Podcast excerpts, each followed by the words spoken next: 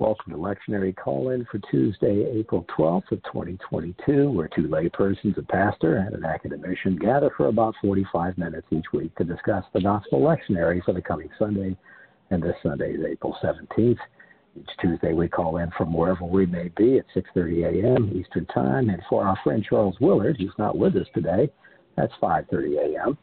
Our little team is working to be faithful to lectionary year C, and that puts us in the Gospel of Luke for Sunday. We hope this discussion will provide areas of focus and reflection. Here's how it works. We develop perspectives independently after the lead-off person shares some formative questions, and then in this virtual discussion room we share, encourage, and challenge each other. And here are the folks joining us in today's discussion. Sarah Nicholson in Tampa. Bill Hall, St. Petersburg, Florida. And I'm Don Upton, and uh, at airport somewhere in the United States. Good to see all of you this morning. And uh, Bill Hall has got our lead today, but before we have turned to him to read the scripture, I'm going to uh, ask him, as we will each other for the next few days, how uh, do you prepare each week for this podcast? What resources do you go to, Bill?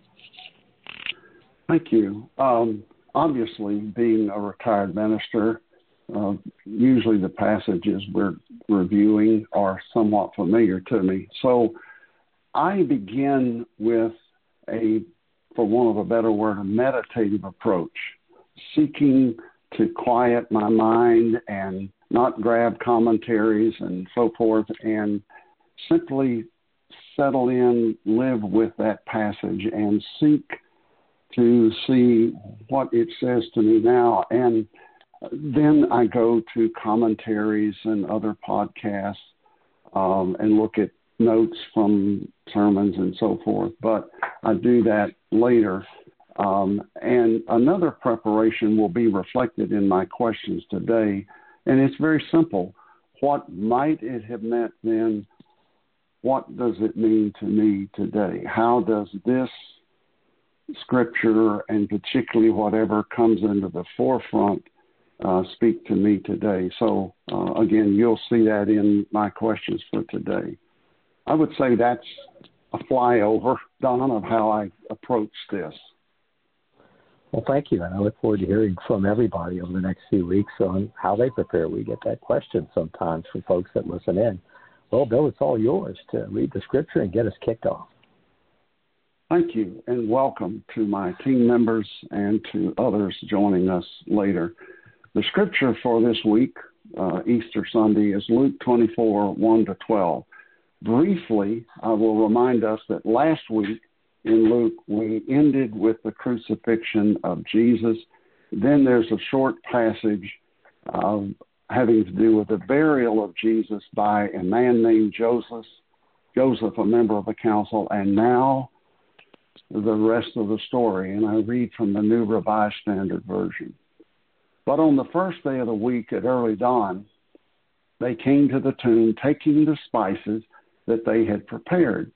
They found the stone rolled away from the tomb, but when they went in, they did not find the body.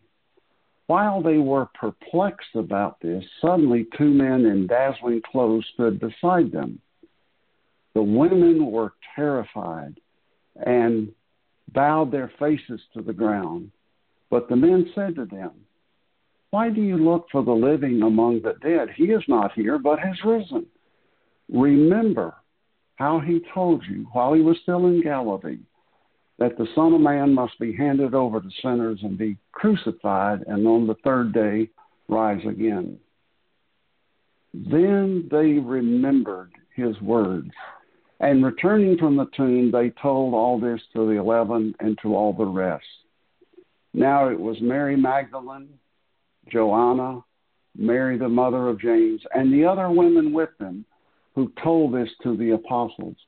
But these words seemed to them an idle tale, and they did not believe them. But Peter got up and ran to the tomb, stopping and looking in.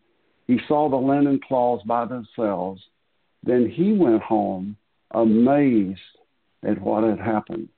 The word of the Lord, thanks be to God. Now, uh, Sarah, I'm going to come to you first. I want to do a quick review that was suggested to me by one of the commentaries this week and then get to the question, Sarah. Among the four Gospels, it seems to me Luke particularly notes and highlights the presence and role of women in the life and ministry of Jesus.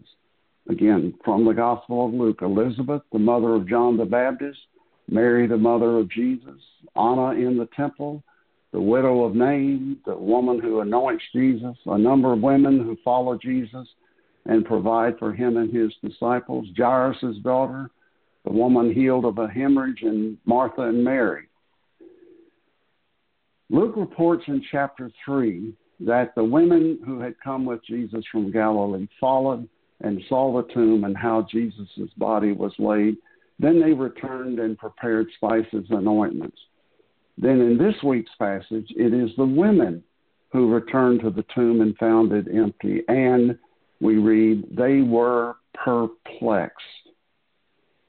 So, Sarah, you may want to comment on the role of women here, but my particular question is how and when have you been perplexed in your spiritual journey? When the truth is shared and it's thought to be an idle tale.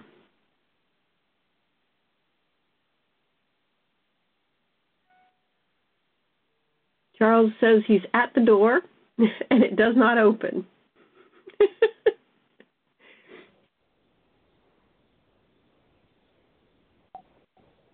You keep going. I've got it. Okay. Um, and and I think that's the primary frustration or the perplexity I have is that I'm surprised people hear this and are not moved by it, are not touched by it in such a way that it it redirects their life. Um, that so far has been the most perplexing part of my spiritual journey. And I would say the largest heartache.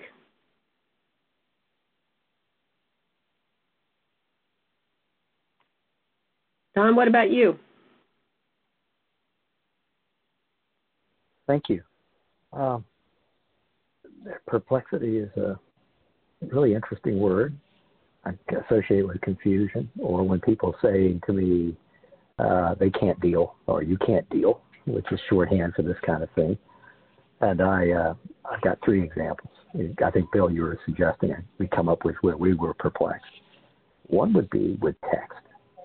Uh, how what we do every week as a family uh, involves uh, re-examining the assumptions that we make about these texts. And it's and I won't interpret, but I know there's a changing point for me where the coin in the temple held by the Christ is explained in the same way that it always was there. And Charles Willard is ju- Charles has just joined us. We'll introduce you in a second, Charles.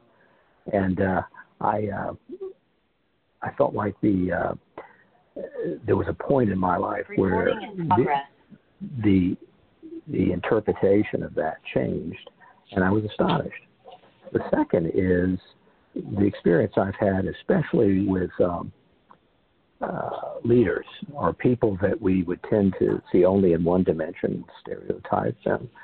Uh, leaders who you, after experiencing uh, usually a moment of gentleness, of love or transparency, are not who you who they thought who you thought they were, and I, and we've heard that from people from time. I've said it to people, you're not who I thought you were or the person might say to you, it's like, after what I just experienced with you, you're not the person that I thought you were. That is perplexing in many ways because it's a it's such a shift because we have so much power in how we stereotype people. And then the final one I would give you on perplexity, which is difficult, is the the missing. The appointment where someone you expect doesn't show up. The table where family is used to being seated routinely and they're not present someone that doesn't show up that's expected, or someone that's lost. That, and I think that applies in this place. Someone that we have lost, who it take it takes that moment, it takes that time to realize that that absence uh, is is so perplexing in terms of how daily life changes. So, Bill, I offer up textual reading the person who you say, hey, you're not the person I thought you were. And finally, the concept of the missing. And I think all of those apply to what we're seeing today. I'm going to pause for a minute and say that Charles Willard has joined us from Minnesota. Uh, he is an hour early than our time, so we always thank you, Charles, for joining us even earlier. And uh, we're midway through the first question. And uh, Bill Holt, you can uh, introduce this to uh, Charles as we keep going. Okay. Good morning, Charles. Good morning. I'm sorry about Good this. That, that's all right. Uh, no problem. Um, I am on the first question. For the sake of our viewers and listeners, uh, all of my team members had this in advance. So I'm working on the concept of the women being perplexed and wondering, Charles, how and when have you been perplexed in your spiritual journey? Most of the time. Most of the time. I think, uh, and the way I characterize myself that way is that um, there's a there's a there's a there's a phrase that is comes up from time to time in uh, in the work of uh, Christian leaders and Bible study students and people who are just talking about the text, uh, and it's called it's called faith seeking understanding, and I understand how that how that's people people believe and but trying to understand it. And I realized after a while in my own pilgrimage that I was the other way around. In my case, it was understanding, seeking faith. Uh, I won't go into all the background of my recognition that uh, I needed to seek faith um, but it goes back to the time when I was small, uh, small, small compared to now. Um, and I, I was in a confirmation class in the church in, in First Presbyterian Church in Tampa, Florida. And this would have been right about the time we, uh, well, it was a confirmation class. It was when people, young people who had been baptized, uh, they now came to confirm their faith. And I there were about a dozen of us, and we were lined up there in front of the church, and we were asked, "Do you believe?" And then would follow some statement of the faith that we we were owning up to at that point.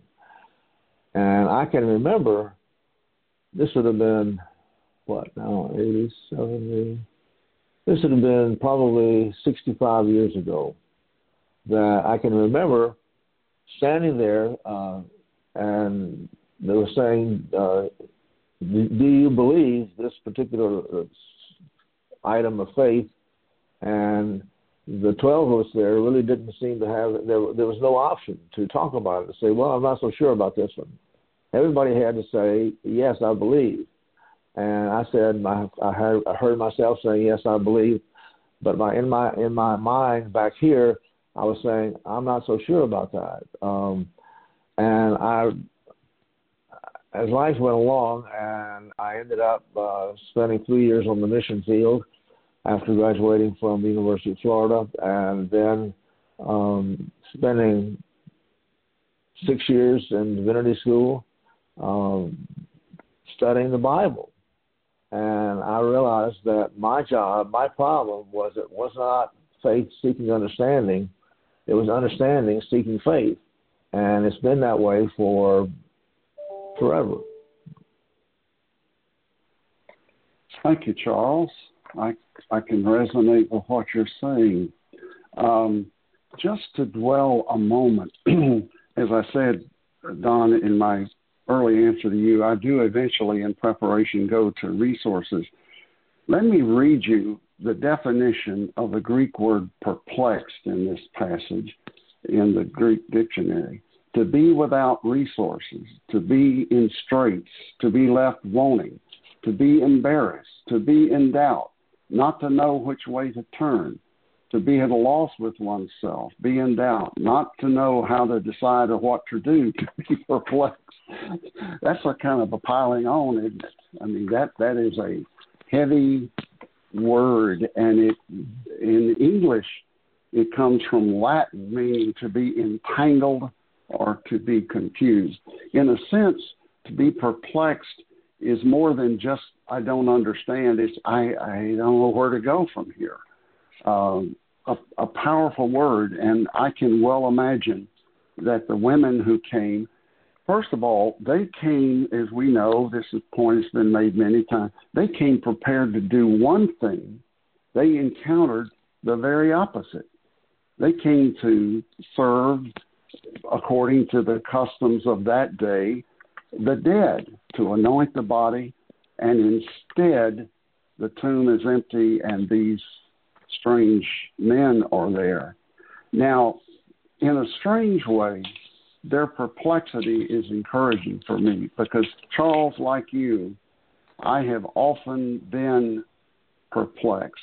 Uh, I'm not, I've told before the story of how totally off guard I was caught when I began to sense that I might be called to be a minister. Um, to to put it mildly, I was thoroughly perplexed, and fortunately, I went to talk to a minister, the chair of the candidates committee, who really, really helped me about taking one step at a time. But I, in a sense, I was frozen in place. I I didn't know what to do, and Frederick Buechner says, "If there's no room for doubt, then there is no room for me." Now, perplexity and doubt, I think, are somewhat related. There are things that I doubt. Um, Palmacia Christian Church has us each week reading through a book of the Bible, and there's a Sunday school class, and more than one of us have expressed our perplexity at the amount of violence in the early books, and particularly the passages where Scripture says God told a part of God's people to go and annihilate another part. Now, that's a whole other discussion how I choose to deal with that, but that is, to say the least, perplexing.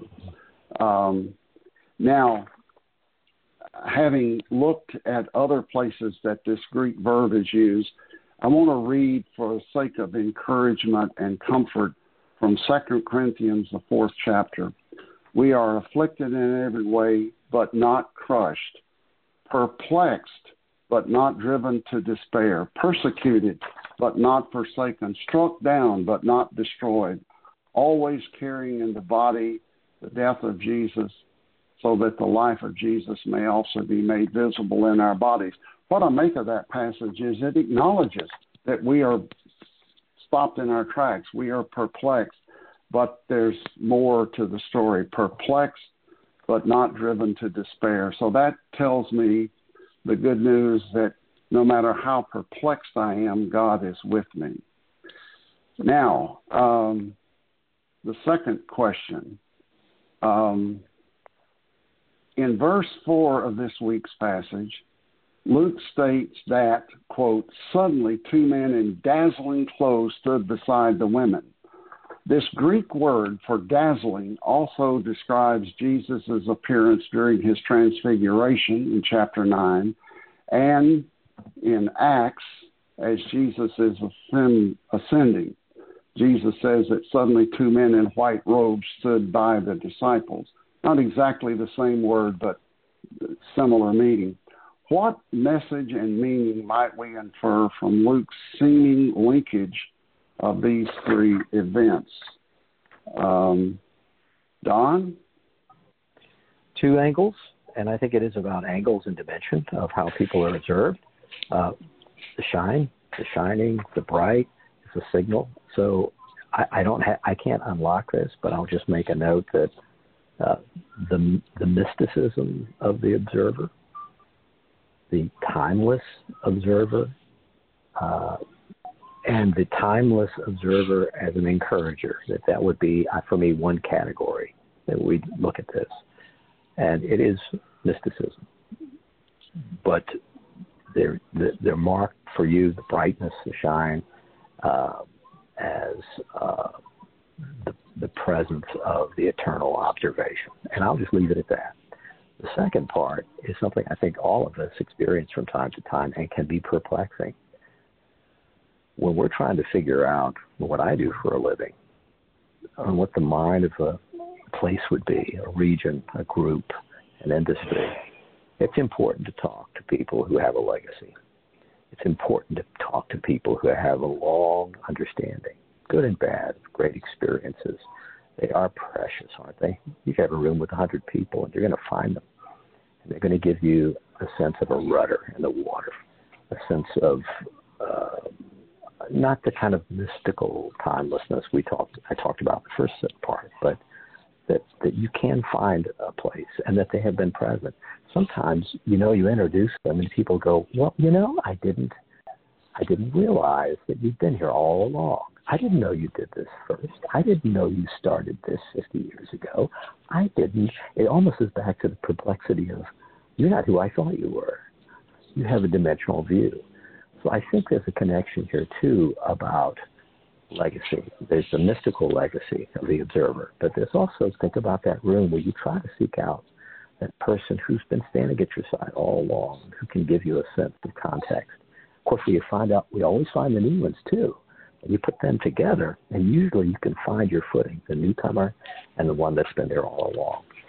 I don't think I can take it, uh, Bill, any further than that, just for those two categories. And in terms of literature, those are always important notes about, you know, look to your left and your right.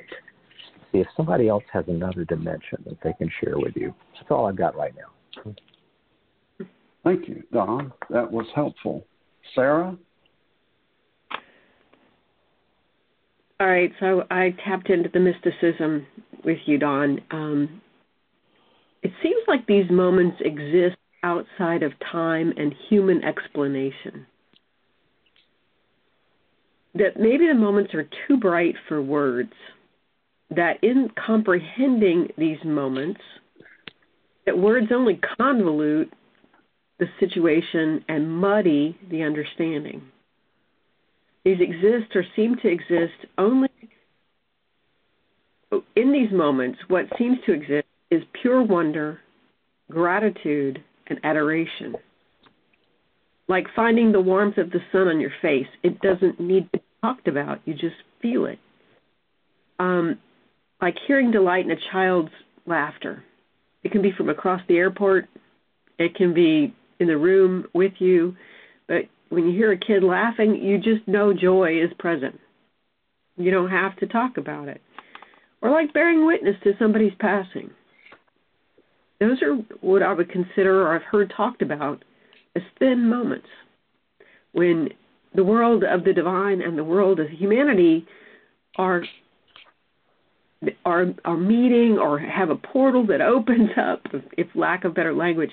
But it's almost like there's a moment that you don't have um, need of words, and and I would say that's kind of what I see in this dazzling moment.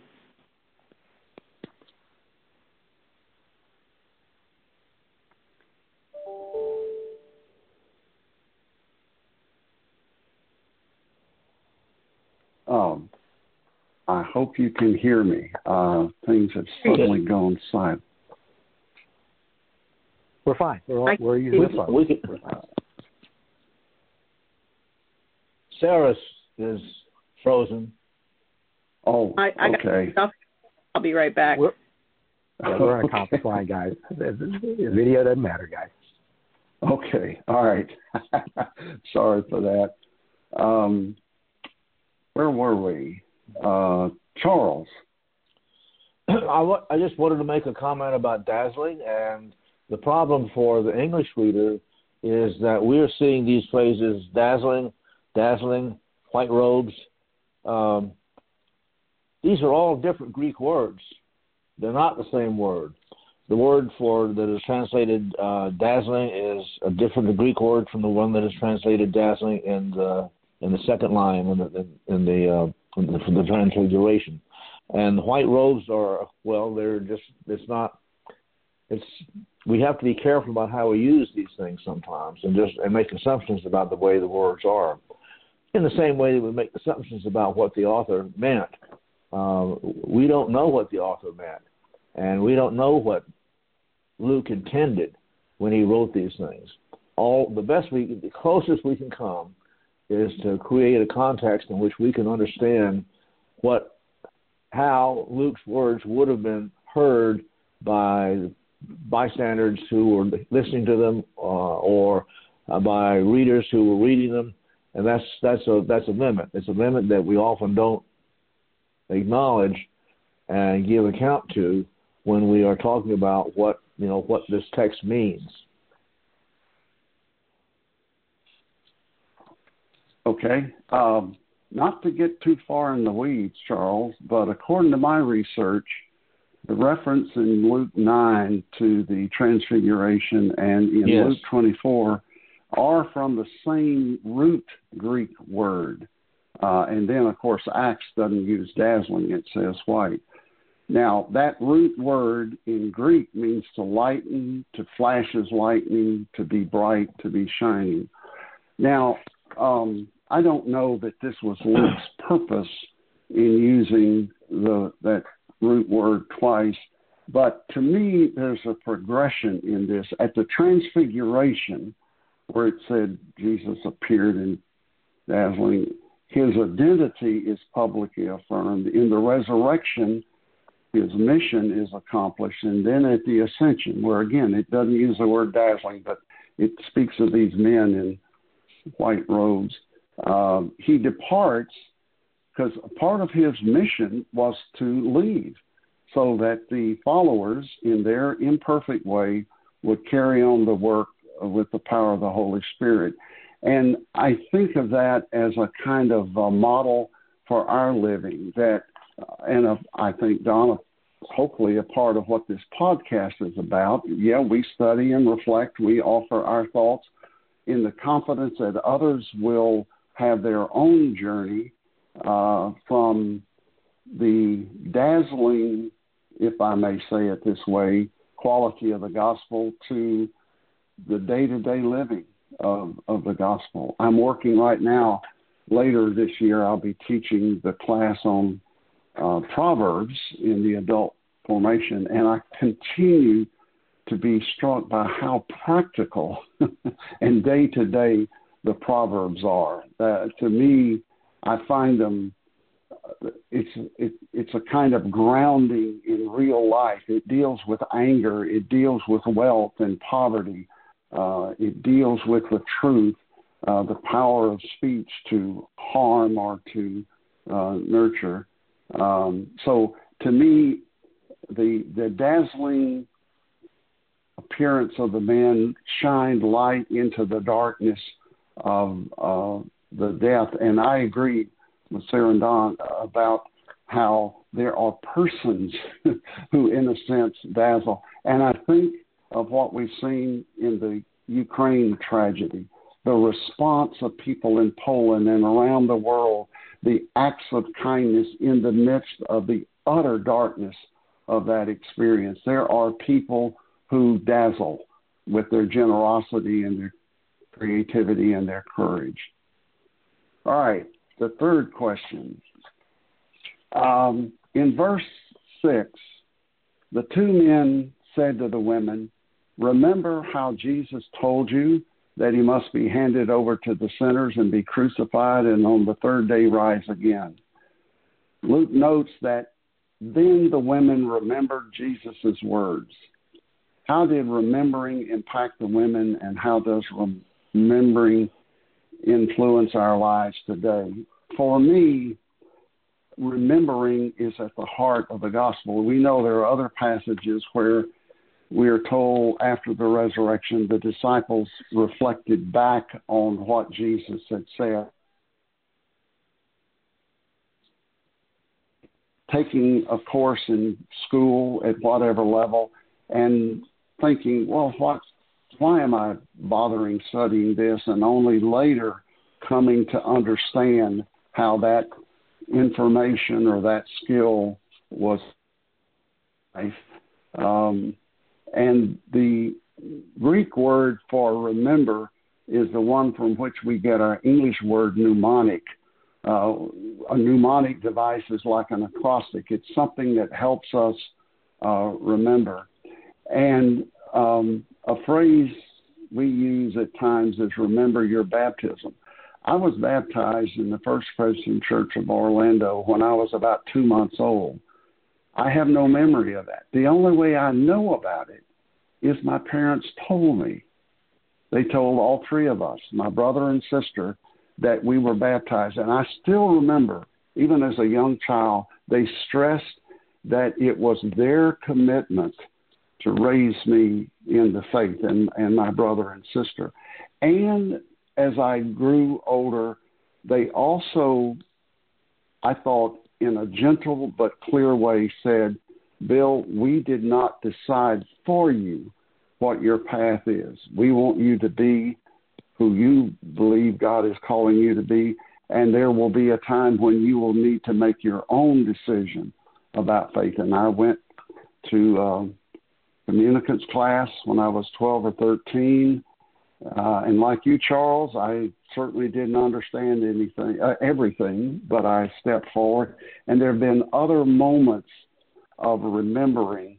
Um, and again, to refer to Proverbs, Proverbs are, in a sense, a series of mnemonic devices to be able to remember a brief affirmation that helps in a given uh, circumstance. Um, Proverbs advises us to be slow to anger. That's one I've needed to remember at times. And I also remember now, for example, the third grade vacation Bible school was on the 23rd Psalm, and we, to date myself, we use flannel graph. Probably most people listening have no idea what I'm talking about. But flannel oh, was put on a board. Probably many people listening. okay. Many people listening know what we're talking about.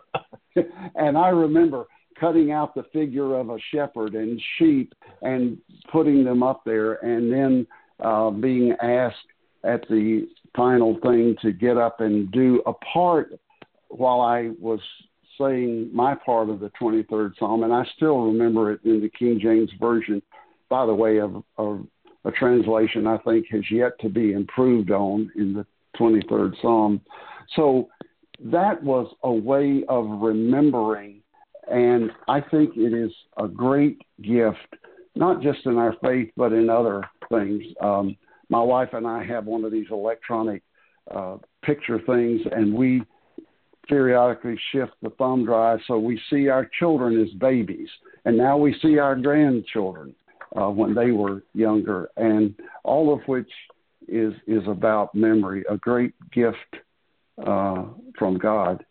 And one final statement. Again, I've told the story several times of in my first pastorate, feeling a kind of despair that I felt like I wasn't coming up with something new, and a wise older member of the church said, Pastor, I don't come to be told what I don't already know. I come to be reminded of what I already know.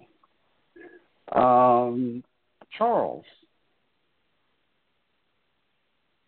memory. Yes, I'm remembering, and I've, I've been carrying this thought around for a while since we got to this this text that we're working on now. Um, Jerry Pelikan was a professor. Uh, came to Yale the first year that I came to Yale, although I was coming there as a student, and he was coming there as a full professor.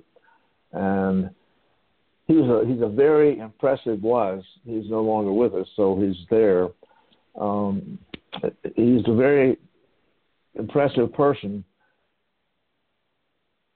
And the thing that I'm remembering now from his comments, one of his comments was he was talking about belief. And he said, belief is something that changes over time.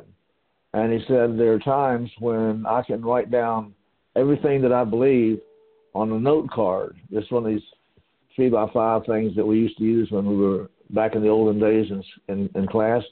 So he said I could I could write my whole faith statement down on that three by five card in capital letters and it's it's just a way of of uh, helping us to understand how faith is something that is both a present reality as well as a present changing reality, uh, and our grasp of it changes as well. Agreed. Thank you, Charles. Sarah?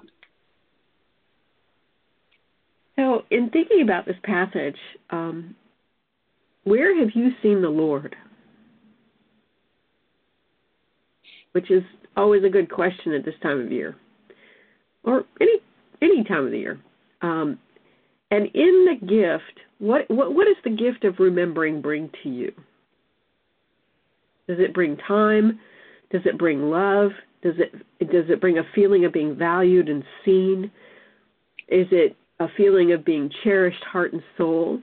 Um, the gifts of remembering and hearing those words, "I will be with you always."